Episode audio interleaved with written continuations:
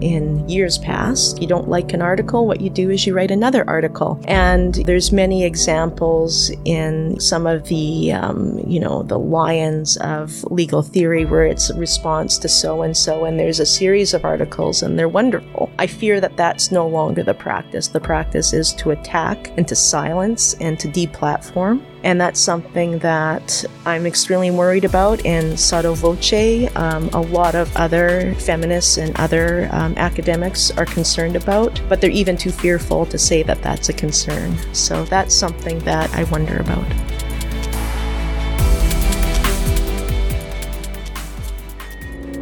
Hey everyone, welcome to another episode of Of Counsel. I'm Sean Robichaud, and this episode we interviewed University of New Brunswick Faculty of Law member Kerri Froc. Last year, March 2019, I made my way out there and interviewed uh, several faculty, uh, as well as spoke to the law school, uh, things like marketing and business and podcasting, actually. And it was a great time out there, but sadly, it's taken me this long to finally getting around to getting these episodes released. Uh, as you probably noticed, it's been quite a hiatus since our last Of Counsel episode. And as you can probably hear, the format's changing a little bit. And instead of starting off with the boilerplate welcome to Of Counsel and what it's all about, I hope most of you know what it's about at this point. Uh, we're going to talk to you a little bit uh, before each uh, podcast. If you want to fast forward through this part and get right into the guests, by all means. But um, I'm hoping that this can be an opportunity to answer questions we may have from our listeners. So if you have a question, you can email us at ofcounsel uh, at robichaudlaw.ca. Kerri Froc is highly regarded as a champion of feminist rights. Uh, in this episode, she talks about her time that she spent at LEAF, acting as intervener counsel before the Supreme Court of Canada. And why others should be encouraged to consider participating with LEAF and similar organizations and the change that can come from it. She also discusses her transition from private practice into academics and some of the obstacles that she and others face in trying to make that movement or over. Uh, we also talked about the controversy surrounding Bill 62 in Quebec. And keep in mind, this episode was recorded uh, back in March of 2019. So a lot of the things that we were talking about at that point um, were predictive. And in retrospect, um, you can see some of the insights that uh, Professor Froc had as they as they unfold. But there's still a lot of things to be settled. And she talks about how this particular legislation, in her view, um, is highly discriminatory against uh, sexual equality, and it's something that, in her argument, the notwithstanding clause may not be able to implement over. And lastly, we talk about the unique strengths of her law school, where she's at, at University of New Brunswick, and the specific attention it offers its students. So overall, this is a really interesting conversation. I think you'll enjoy it. And with that, I take you to Kerri Froc on this episode of Of Counsel. So, how did your career in law start? Well, initially, um, when I was in high school, um, I I think I was galvanized to be a feminist, and I think my feminism le- led to my uh, legal career. So, I was very profoundly affected when um, I saw the images on television from uh, the Montreal massacre, and was uh, you know thought to myself, you know, there's something wrong here. There's women aren't being treated the same way men are in society. I have to do something about that. Um, um, so, so there's that. Um, there's also more trivial uh, parts of that. I was a aficionado of street legal, and I saw oh, cool. Um, Osgoode Hall, the the degrees on the wall, and I thought, wow, I want to go there. so, so there's a serious side, but also, you know, a, a more uh, funny anecdotal side to to my uh, path to law school, I guess, in terms of why I wanted to um, depart from private practice and get into academia. Um, again, there's there's two sides to that. I, I fell in love, so I uh, was working in a firm in Regina. Um, my partner to be was from Ottawa, so I decided to depart for Ottawa and, and um, pursue a master's degree. Kind of did a little bit of sideline because Canadian Bar Association heard I was coming to Ottawa and uh, approached me to work full time. So I did that for, for about a decade. Um, but really, I just wanted to um, see law at more of a bird's eye view. Um, after about eight years in practice, I, I, sort of felt like I was seeing the same cases over and over again, just with different faces. Mm-hmm. Um, there were topics that I was really curious about pursuing um, in a more uh, academic form so that I could really dig deep into the, the workings of law to find out why things were working for certain people and weren't. It represented a lot of women in family law. Um, so of course you're you're bumping up against a lot of systemic issues for women in society, women caregiving, um, division of labor in the home, um, what women earn versus what men earn. So those were the things I was really curious about. Um, I also did a secondment to LEAF for about 15 months, and that's what really um, I got the bug to um, you know, investigate constitutional law, and I was really interested in uh, in pursuing that. Um, I represented uh, LEAF as junior counsel in a case called Falkiner, which was about um, single mothers on social assistance social assistance having their um, payments reduced because they had um, um, boyfriends living in the home. And because I was junior counsel, I got the um, right that was the more peripheral right in that case, which was Section 7, um, how women's liberty and security of the person was being affected. So that was really where I got curious about the interaction of equality and other rights in the Charter. So there's lots of feminists doing lots of work on the equality right, but I was really interested in the interaction between those two right uh, or different rights, what I called multiple rights claims in my work. Let me ask you, um, with the Legal Education uh, and Action Fund. Um, what uh, would you say to uh, a young lawyer who wants to get involved in LEAF? Um, I would say it's a really great opportunity to learn the workings of uh, what it's like to represent interveners, to um, look at what their interests are versus the interest of you know a, a regular client that's going through the court system. Um, at Leaf, of course, we're not. We're always looking three cases ahead, so it's it's about presenting arguments in this case, and obviously you want the court to accept your arguments, but it's also trying to anticipate where the law might go in the future. So you're trying to make arguments not only in relation to that set of facts, but to ensure that there's no unintended consequences for, again, the, the second or third case into the future. So you're looking at a long term perspective. So, how did that make you uh, a better lawyer and better academic today, your involvement with LEAF? Oh, it's both leaf and private practice. I always refer to it as a well that I'm continually drawing from in my um, academic work, work, both you know as a professor and as a scholar. So I'm always thinking about um, how the law is working for people on the ground. Um, my work has a theoretical basis, but I don't view my work as being completely grounded in theory if it doesn't help actual people or actual women. I don't think I've done my job as a lawyer and an academic. So I think that that's really, uh, you know, I'm, I'm really informed by how courts would look at um, different arguments, how um, the law would work for different people in real life rather than it being something, you know, kind of ephemeral, you know, let's just play around with theory. It seems to me that a lot of uh, legal academics were set in that role from the beginning, you know, from a very early point. Um, you see a lot of academics will go in, uh, do their master's and then their PhD in law. Um, not everyone, of course, but your path uh, has a lot of this practical experience.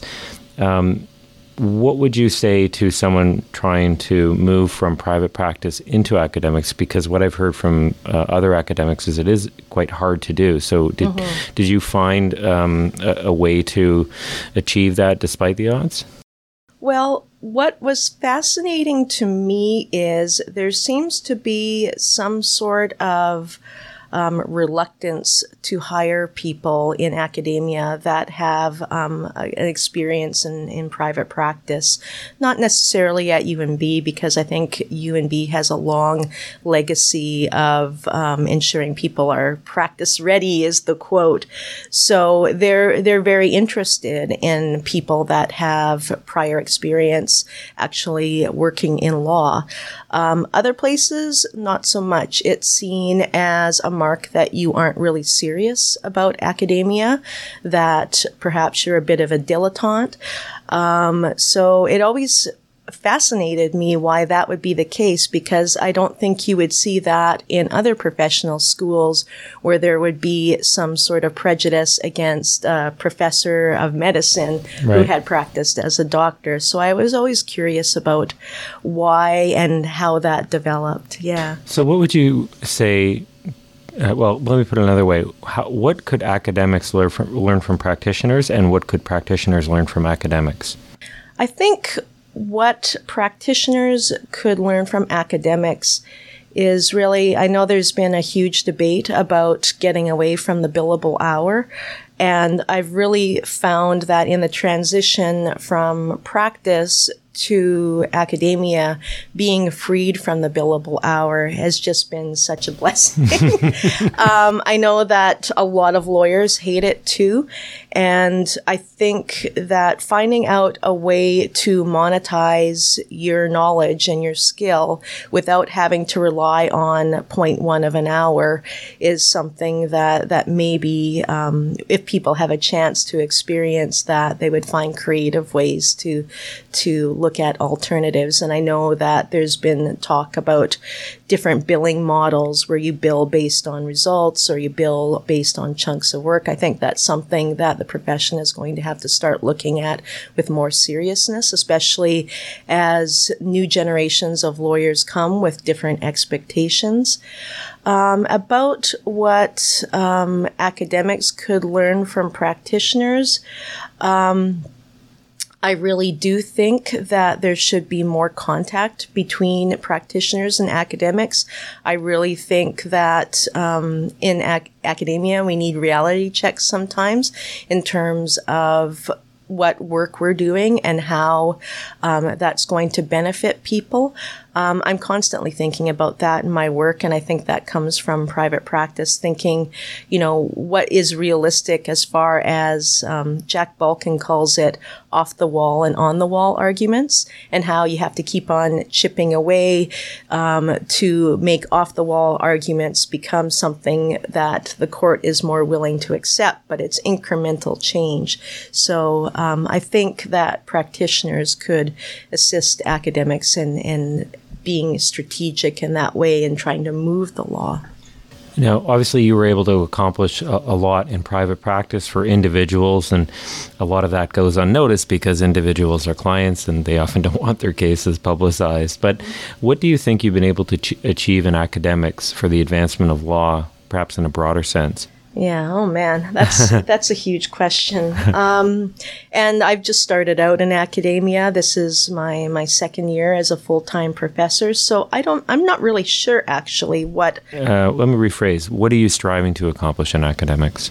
My main focus has always been women's rights, um, and what I look at is a very um, uh, little known uh, area of constitutional law about equal rights in Section 28 of the Charter. And it's something that women fought extremely hard to get in the Charter. It's kind of one of the magical things that happened in 1981, where average women came from all across Canada to lobby for this change and they actually got it.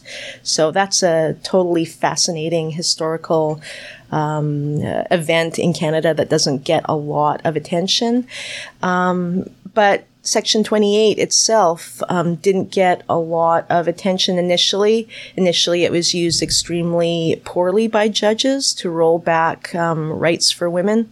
And then it kind of disappeared into the ether. So, what I really want to accomplish is to um, inject that into the consciousness of law, of courts, to look at how um, we interpret rights. Does legal doctrine um, is it actually neutral as we all think it is, or is it gendered in the sense that it privileges claims that men are more likely to make versus women? Mm-hmm. So that is my ultimate goal. Um, I'm, I'm, very pleased to see that some people are, are picking up my work. It's mostly um, students and academics at this point, but hopefully, um, you know, like I say, it's that matter of keeping on chipping away to see what um, what will break down over time. Well, I want to talk to you about your work um, because, uh, as I understand it, it's it's sort of um, trying to explain where we've come as far as feminism, where we're at, and then what you just been just been describing of where we need to go. Mm-hmm. And um, I want to uh, ask you a question specifically um, that uh, you made in relation to the Quebec pay equity law. Um, I, I, I, believe you said, "quote We take two steps forward and one step back."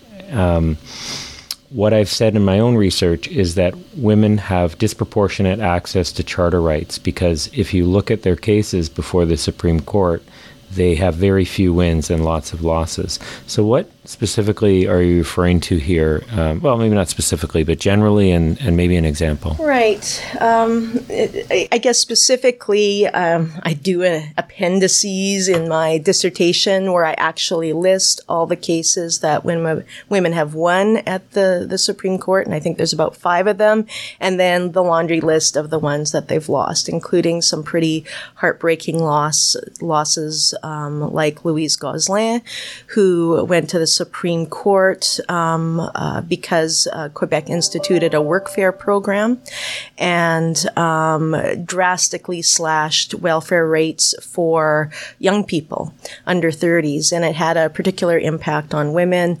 Um, Louise Gosselin herself had a very difficult life, um, was subject to sexual violence.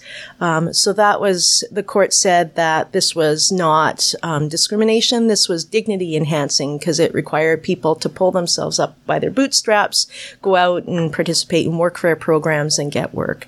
Um, Quebec ultimately saw the light after that case and, and um, de- uh, discontinued that program, but with no help from the court. Um, so those are those are the types of cases. Um, Hodge is another case um, where um, Betty Hodge, she was an abused woman in a, co- a common law relationship, um, alcoholic spouse. He abused her, so they separated, and he subsequently died very shortly thereafter. The question was under the Canada Pension Plan is a separated common law spouse still a spouse for the purpose of getting survivor's benefits. Married, separated spouses still were. But the court said, well, Betty Hodge, the minute that she left and had an intention not to return, she's no longer a spouse. There's no discrimination. She's a non spouse. So we can't, there's nothing in law that's known as a separated common law spouse. So she's put out in the cold. So it's those kind of cases that are pretty heart wrenching. And to be frank, um, the violence in those cases get a pretty light touch by the Supreme Court. So those are the cases that that I find quite disturbing. Um, in terms of Centrale des Syndicats, the the two cases on pay equity that just came up from the Supreme Court, um, the one thing I found very heartening is these kind of rigid, formalistic kind of analyses that we saw from the court in the past with respect to equality. And everyone knows the kind of tortured path that equality law has been down. I think we're on permutation number five as far as the doctrine and the test that um, people have to meet um, to um, found uh, an equality rights violation.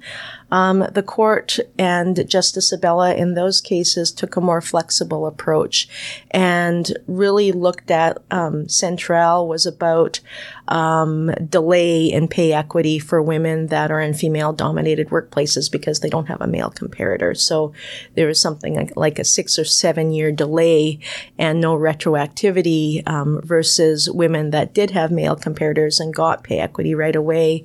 Um, the companion case was about some of those um, uh, more detailed aspects of Quebec pay equity um, with respect to um, um, a little bit of problems with retroactivity and um, the posting of um, uh, discrepancies in pay after after audits.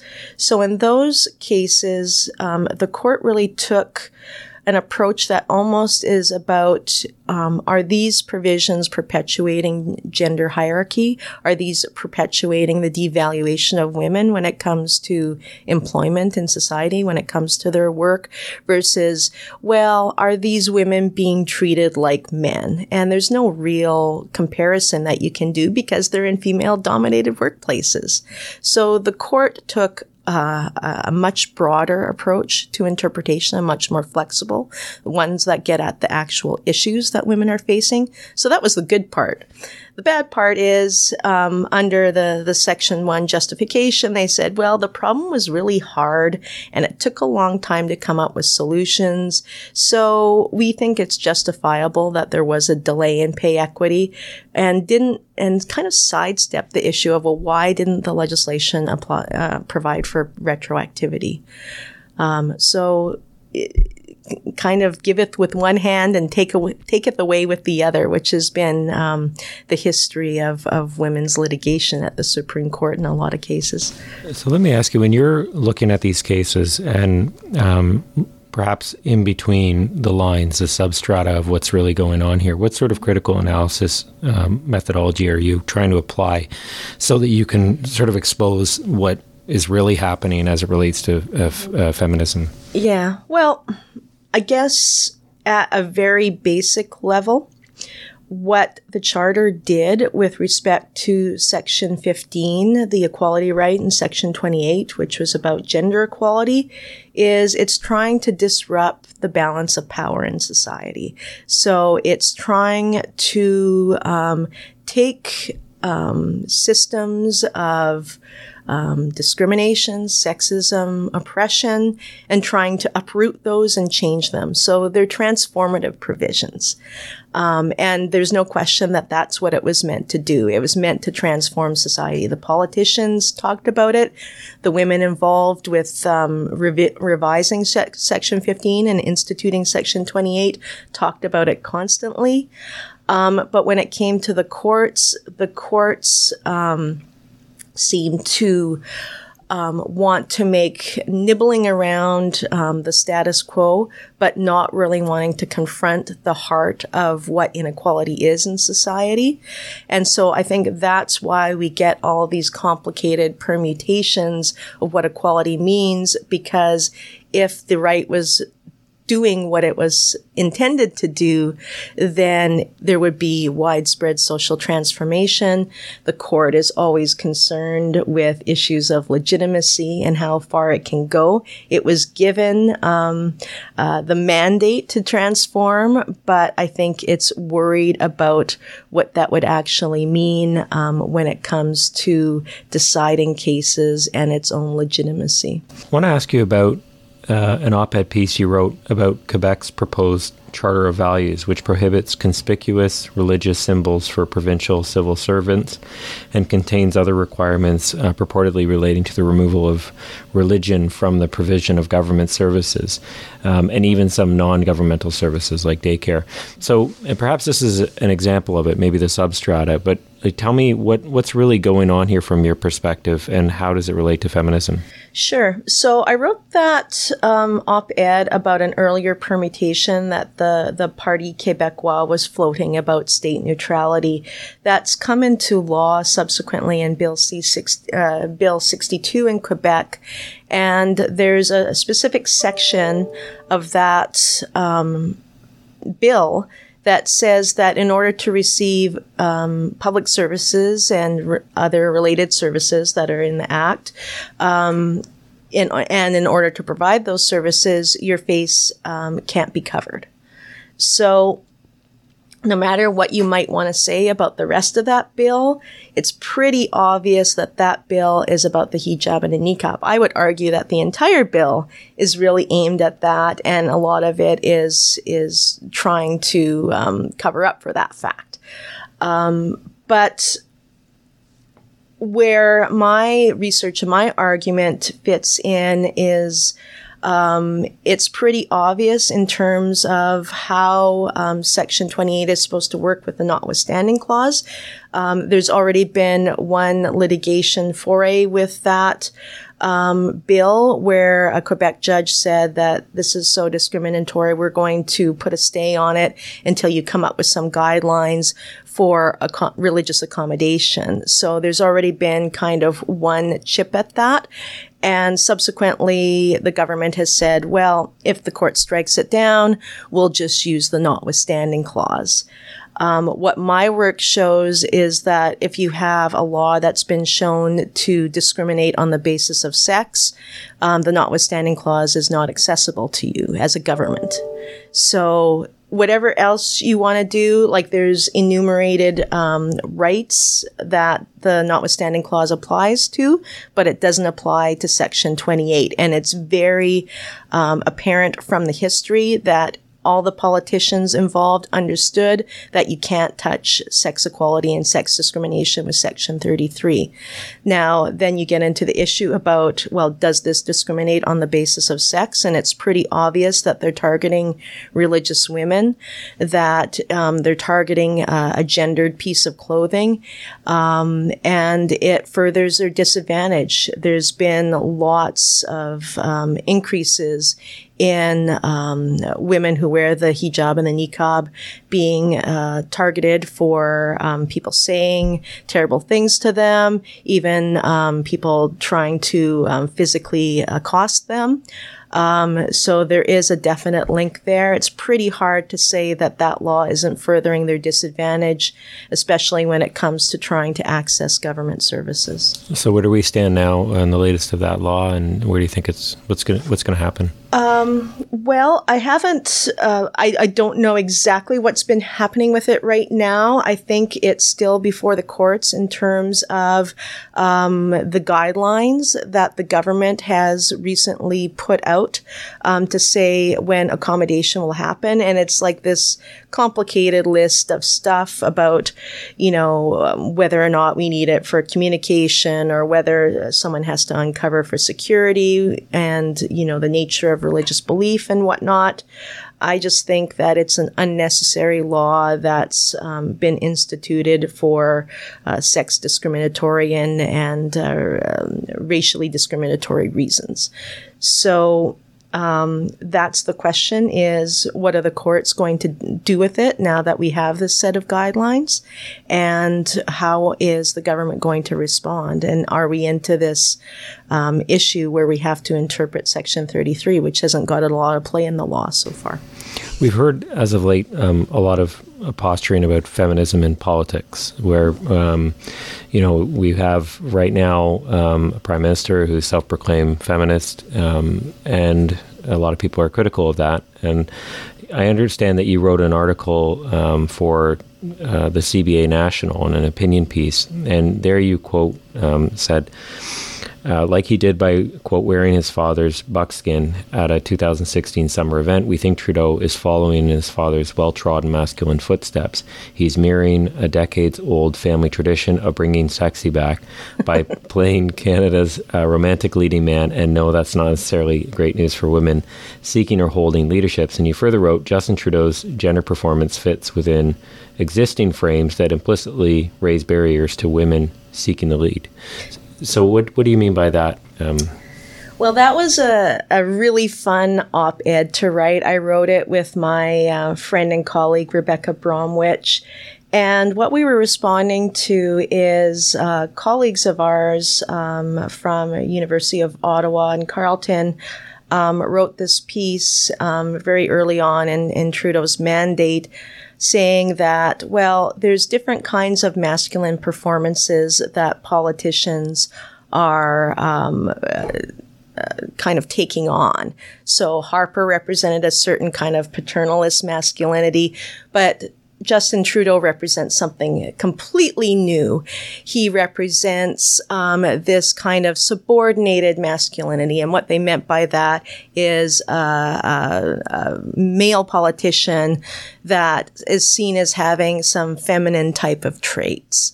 um, Rebecca and I went through the historical data of uh, Globe and Mail was one of our, our main data points looking at references to Pierre Trudeau.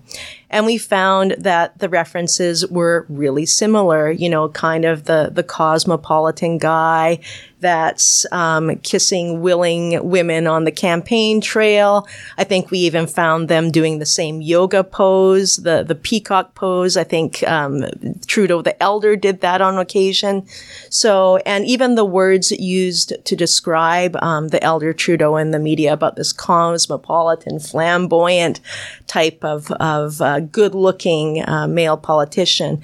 And what we said is no, Tr- uh, Justin Trudeau doesn't represent a new kind of masculinity. He's playing off the same tropes of the young, virile male politician that we've always had and that you see in the United States with John F. Kennedy, same kind of thing.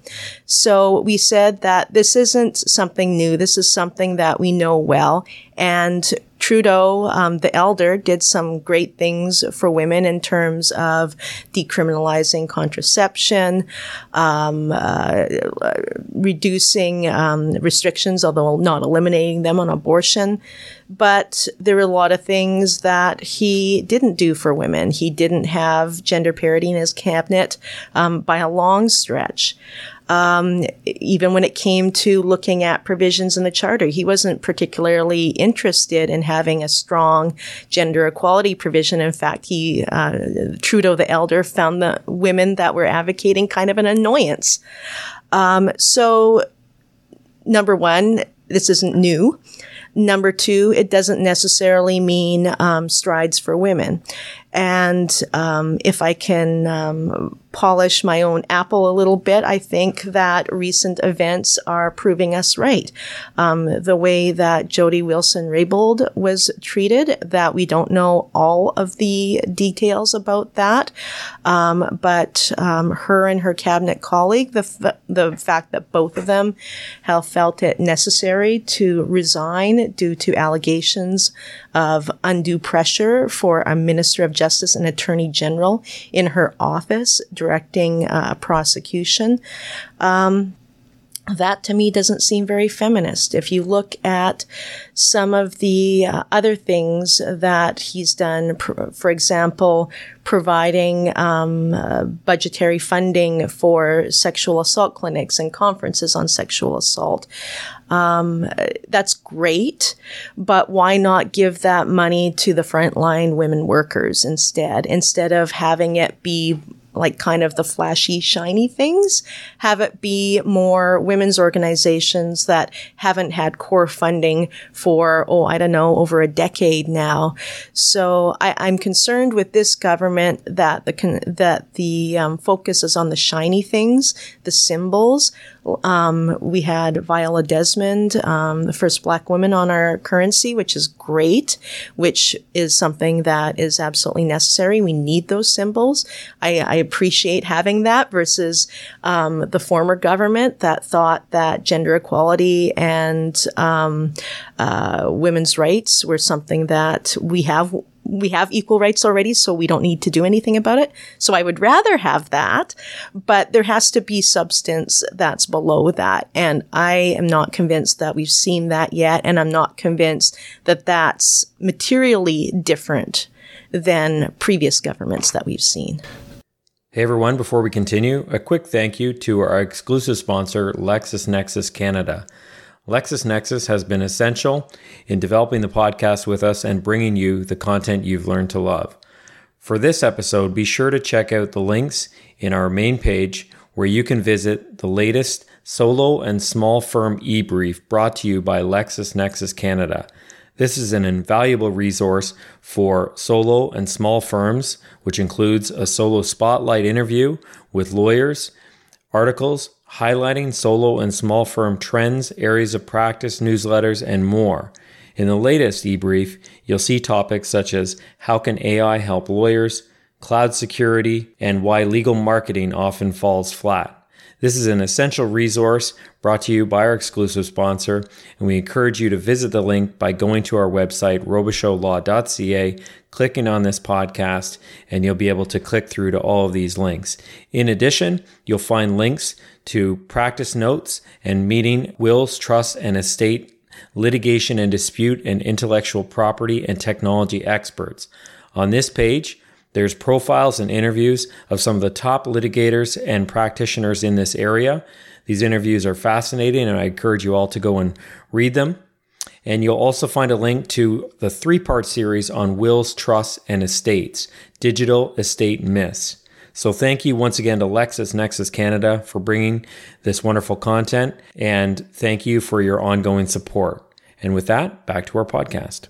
Are you concerned that the controversy that has happened, uh, and it's still going on really, uh, is going to um, put us in a position that's going to be rather contentious in the upcoming election? And if um, is that going to have a negative effect on where we go with with uh, women's rights?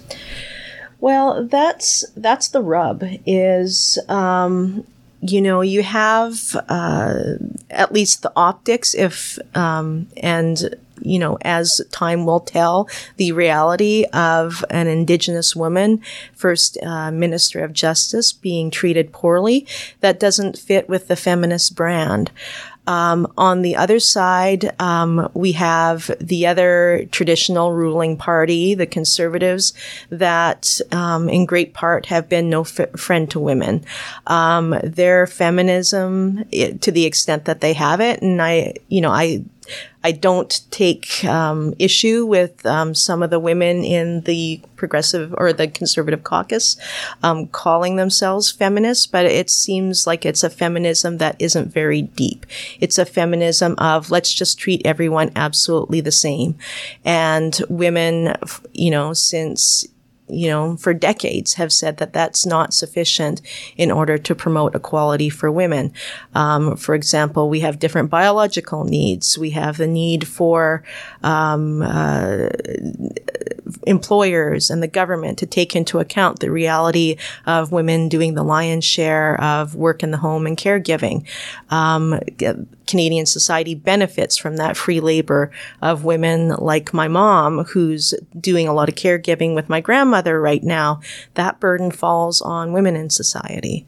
So we have um, a feminist quote unquote government that's been exposed to maybe not be so feminist, but we have another party that's antithetical to feminism.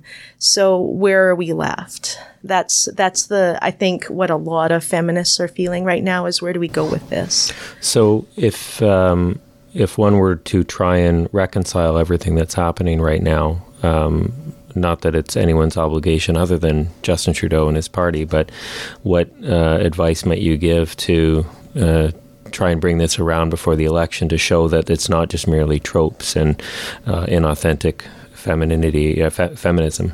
Um, well, a national child care par- policy would go a long way. Um, it's something that the Liberals have been promising that Paul Martin almost brought in, but we still haven't seen it. So, you know, uh, not to be trite, but show us the money.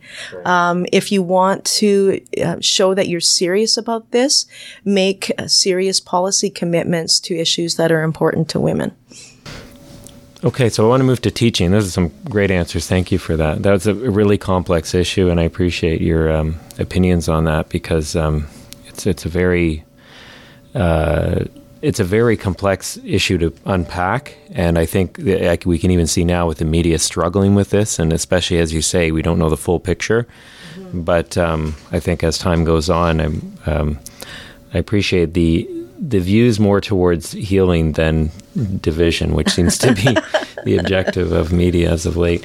Uh, I want to talk to you about your um, pedagogy. How do you approach um, students? What's your teaching style? Well, I think that my approach is about collaboration. Um, I really see learning as a collaborative enterprise between um, the professor and the students.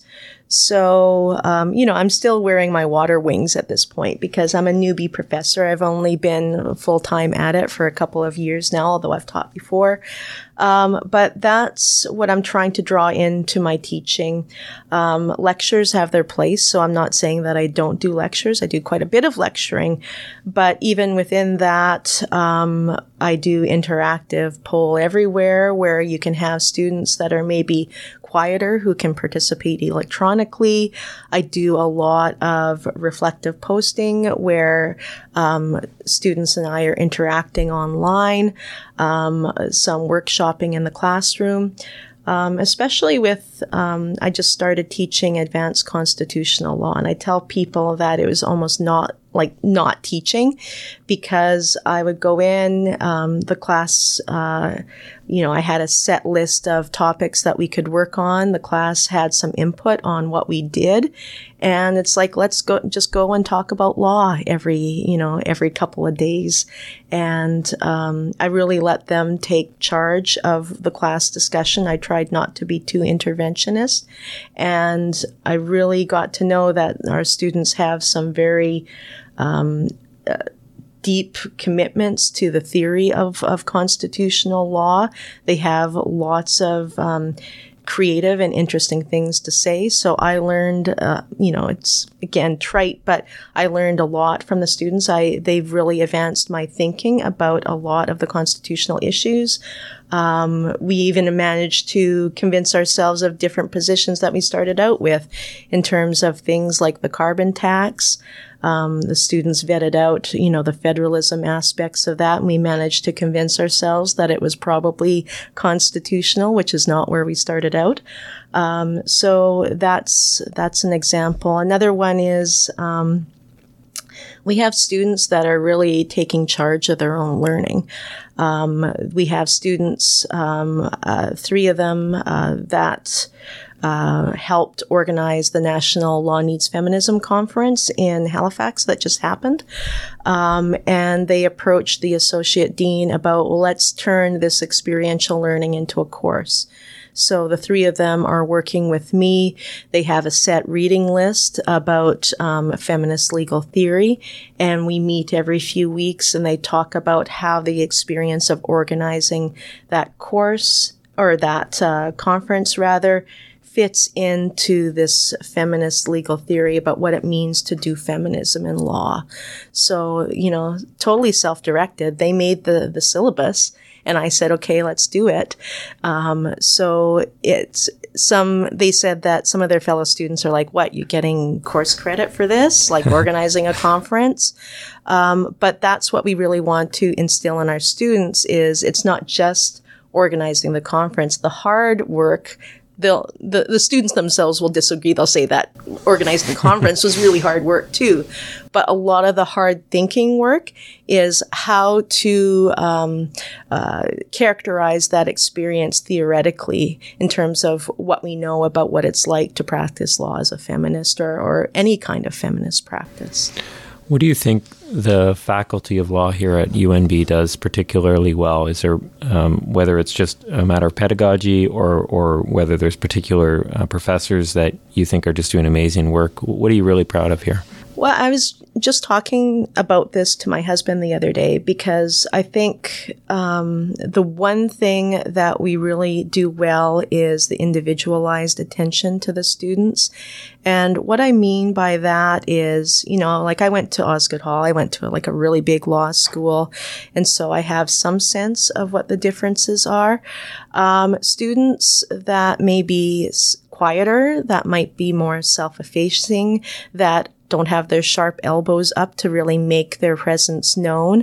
Um, I think those students risk being lost in the crowd at a lot larger um, law school. What we do well is being able to spot talent even in students that aren't prepared to really um, put themselves out there as notice me.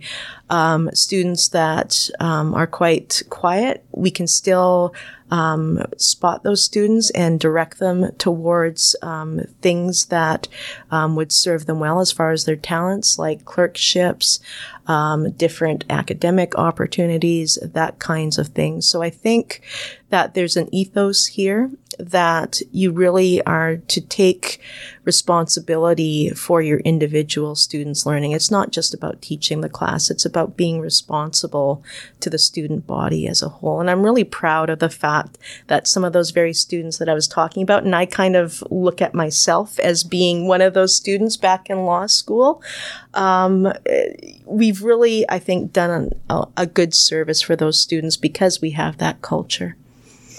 What are some of the challenges facing uh, academics right now in law?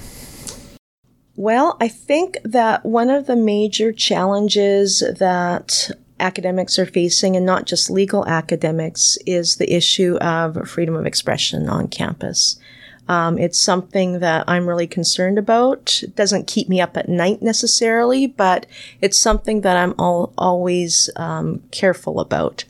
Um, how how much are we able to articulate our perspective without having the mob jump on us.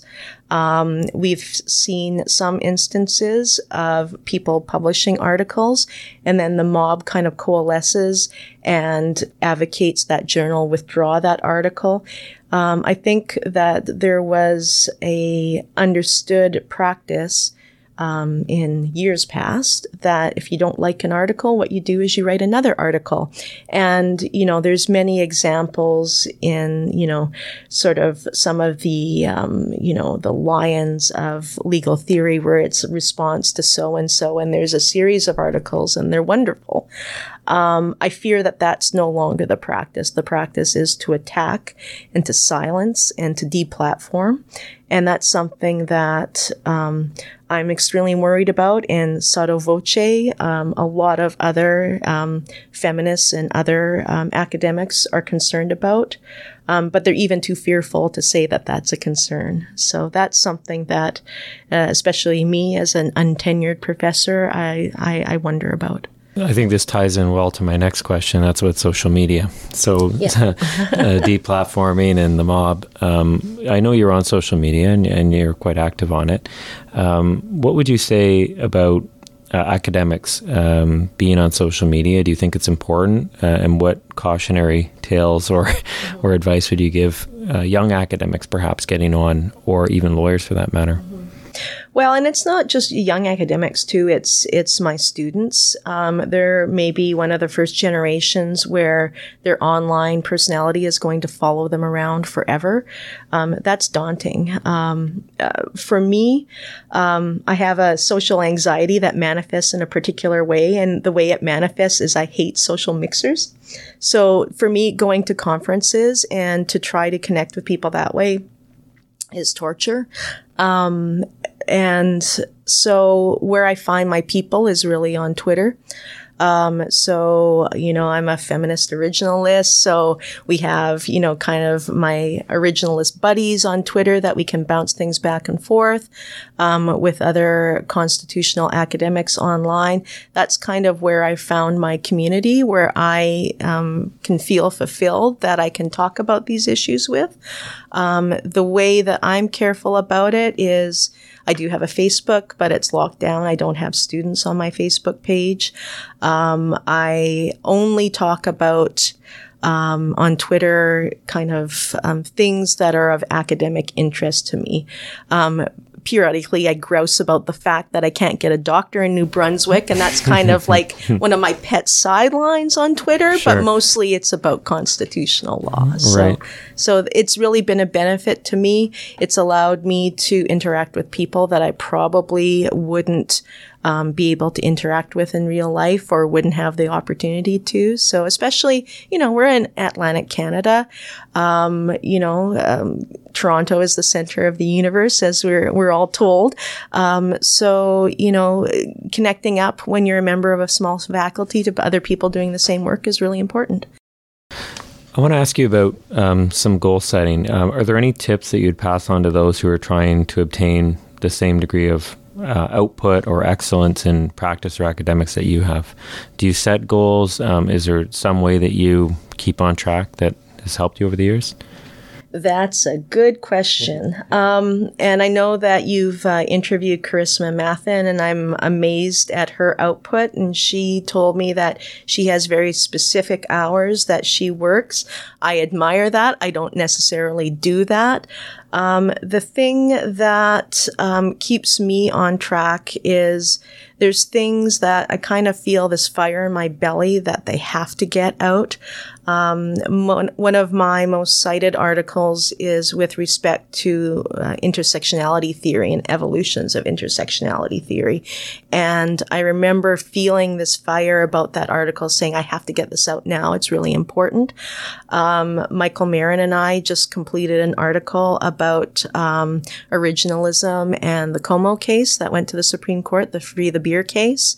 Um, I felt kind of the same fire in my belly about that, mainly, um, although not exclusively, because I felt that Mike's historical research on that point was super important, and it was important that we get it out now. Mm-hmm. Um, so that's primarily what drives me is, and also um, as I'm doing this week, um, talking about um, uh, gendered nature of federalism in the assisted reproduction case. Someone telling me you better get this article done this week, or that's it.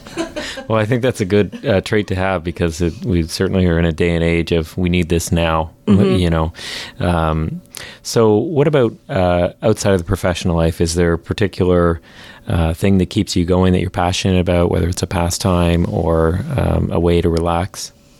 Um, well, I know you're a big tea fan. Yes, you like tea, that's but beyond true. that, um, yeah, it's hard to say because I've had to give up some stuff like my poor ukulele because, um, as a, you know, trying to, um, get promoted and get tenure, um, you're very laser focused on, on getting the output, um, as you, as you mentioned.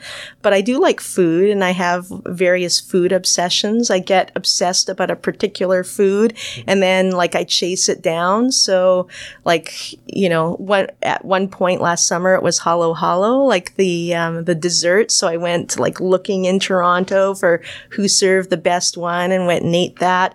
What when, is halo halo? It's uh, it's a Filipino dessert that has like there's bits of like um, candied fruit and custard and ice chips and yam, and it's all kind of like halo halo is mixed up, right? So it's all in this kind of mixture, which is very cool. You may and, have just uh, cut down your supply with all the listeners, and all of a sudden sold out across uh, Canada. Yeah. So there, there's just different weird obsessions I get. I'm very interested in food. I'm very interested in what different cultures eat, what other cultures eat.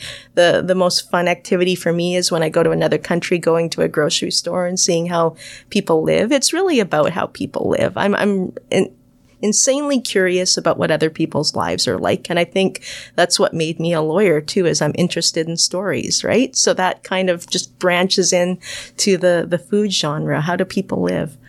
So, my last question for you is this If you could change a Supreme Court of Canada case or tweak it or just have the power of Attorney General and were able to make a massive change in law, what do you think it would be? Oh man, that's a, I, I you're asking the hardest... all the tough questions today.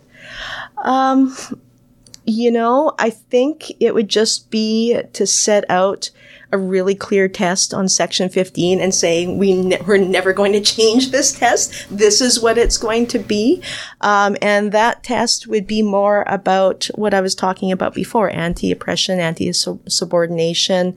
Does this provision perpetuate hierarchy or does it um, uh, further equality? And just have equality be based on a, a standard rather than this um, idea that we have to compare people to each other and that, you know, we can't, um, as women or as disabled persons, aspire to something different than the non-disabled or men have. I think that's, that's a dead end. So I would rather see us um, go more in, towards that direction. I'm really hopeful because of this Centrale case case that the Supreme Court is going to go there. They just need a bit more of a nudge, I think. Well, thank you very much, everyone. That was Kerri Froc, who's a professor here at the University of New Brunswick Faculty of Law, answering all the difficult questions on an early Friday morning uh, at an em- empty faculty office. So thank you very much for being part of Counsel. Thank you. This was fun.